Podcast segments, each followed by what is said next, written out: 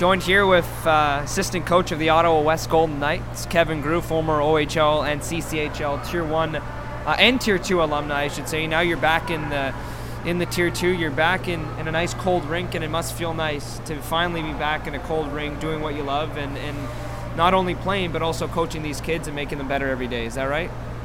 Yeah, it's uh, it's obviously an exciting time of year for, for someone like myself who's grown up uh, playing playing a season, but now coaching. So ever since I was a young lad, I, I look forward to the winter every season.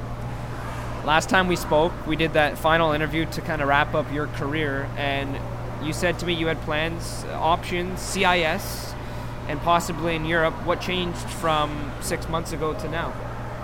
Well, uh, we, we had a really good series against Carleton Place, and um, so after that and a long season, I, I had a, about like five months to just work and, and, and be with my friends and be with my family and think about what's next because as I as I keep saying to Carlos when he's doing media interviews with me, it's just I'm at a time where I want to focus on career development and, and giving putting myself in a position to be successful not only for the short term but for the long term. And and that means maybe taking off the skates for me and, and but I'm still going to be heavily involved with the game. It's got nothing to do with, with the sport of hockey because I'll be I'll be around for a long time. Now you're probably sitting at home playing 2K, is that right? A little 2K, is that what you're doing right now? Uh, in the summer, I definitely got got my fair share of 2K, and but uh, it's, it's been pretty busy uh, since the season and, and school and all all that started. You went back to school. You're now uh, an intern at OSEG. How's that going? How did you get in contact with them and, and get in contact with OSEG and, and, go over there and get that internship? Uh, it, it, was a really great experience, actually. Um, I'm in the Algonquin Business Sports Management program, and uh, so every year they have a placement day where they bring in about 45 different companies, usually uh, a, a sporting, sporting related companies, professional uh, companies, national sporting bodies, all that sort of stuff. And they pretty much just speed interviewed everyone in the program, so about 40 kids. And uh, I was able, I, showed up nice and early, and I was able to get one of the first interviews for the, the o, OSEG Corporate uh, Partnerships intern position, and had a really, really good interview. And my uh, my past experience with the 67s um, definitely helped out. I think uh, OSEG uh, myself are familiar with each other, so it was just a really good fit and so far it's been unbelievable. Really good people, and uh, I couldn't ask for more. Now, once you you got into OSEG, were there any familiar faces from when you played with the 67s organization, or was it all brand new to you? Um, the front office and coaching staff is brand new, almost all of it since uh, last I played with the 67s. But the uh, the OSEG staff, the front management, like at, at the very top, the business guys uh, I don't think they've changed. So they knew my name when I came in, but I only really started meeting them when I started the internship. But I still go watch the guys practice, and uh, I still know a couple players just from being around the local hockey league, like Ty Felliber, and, and I used to play with their captain, Ty, uh, sorry, Travis Barron, a little bit. So guys like that, and, and it's local, so I know a couple of the local kids playing there, like Graham Clark. His, his dad's my orthodontist, funny enough. so it's a small world. So yeah, I, I still love love keeping in touch and, and, seeing how they do. Back to talking about uh, how this came up. Steve Sundin give you a call in the off season. I know you'd done some scouting for Bob Ward, of course, legendary uh, veteran scout with the Ottawa yeah. West Golden Knights, and then he must have had some kind of connection. Something must have came up between whether it was you and Bob sending a word to Sundin and saying, "Hey, listen, I think Kevin could be a real asset to us."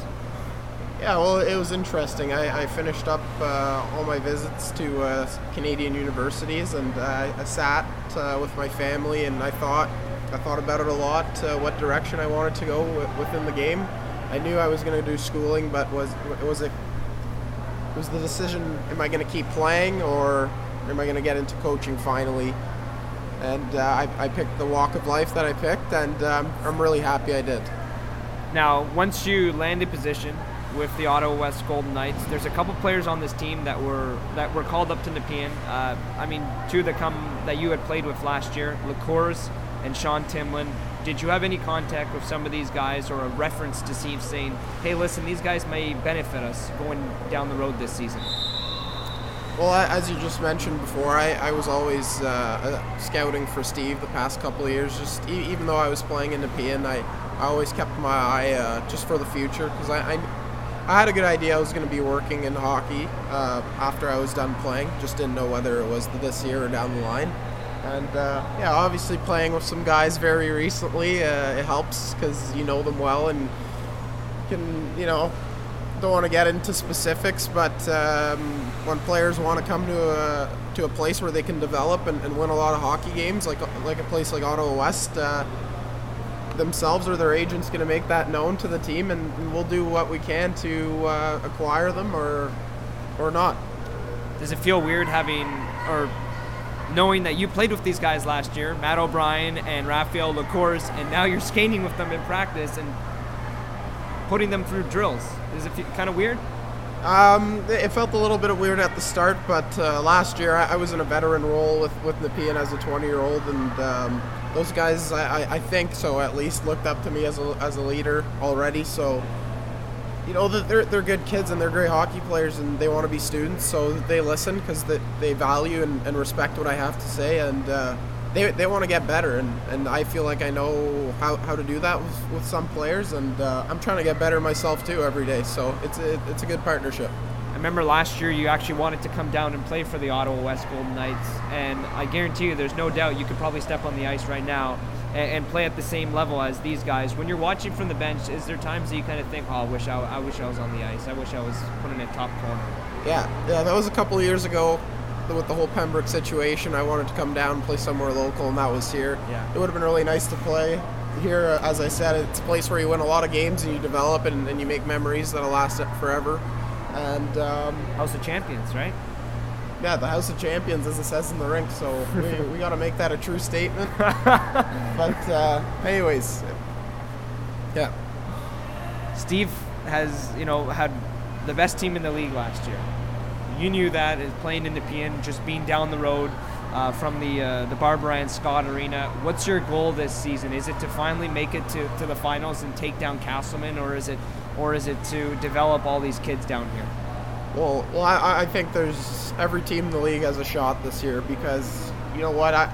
I've made my assumptions uh, going into matchups as a player and, and as a coach now, and and I've learned very quickly you cannot take any nights off in any junior hockey league. You you can't just think you're going to win a hockey game without any any effort or compete or execution. It, you need it every night, and that's what the good teams do, and they do it all year. So by the time they get to the playoffs, they're prepared, and and it, it doesn't seem hard to them. If, if if you can grasp what I'm saying, they prepare all year and they put in the work and they do their homework, and by the time playoffs comes around, they're ready. And that's what the, the Ottawa Wests and the Casselmans do, and that's why you see teams teams like that go deep every year. And I, I assume both will too this year, and I can't wait to see who we play.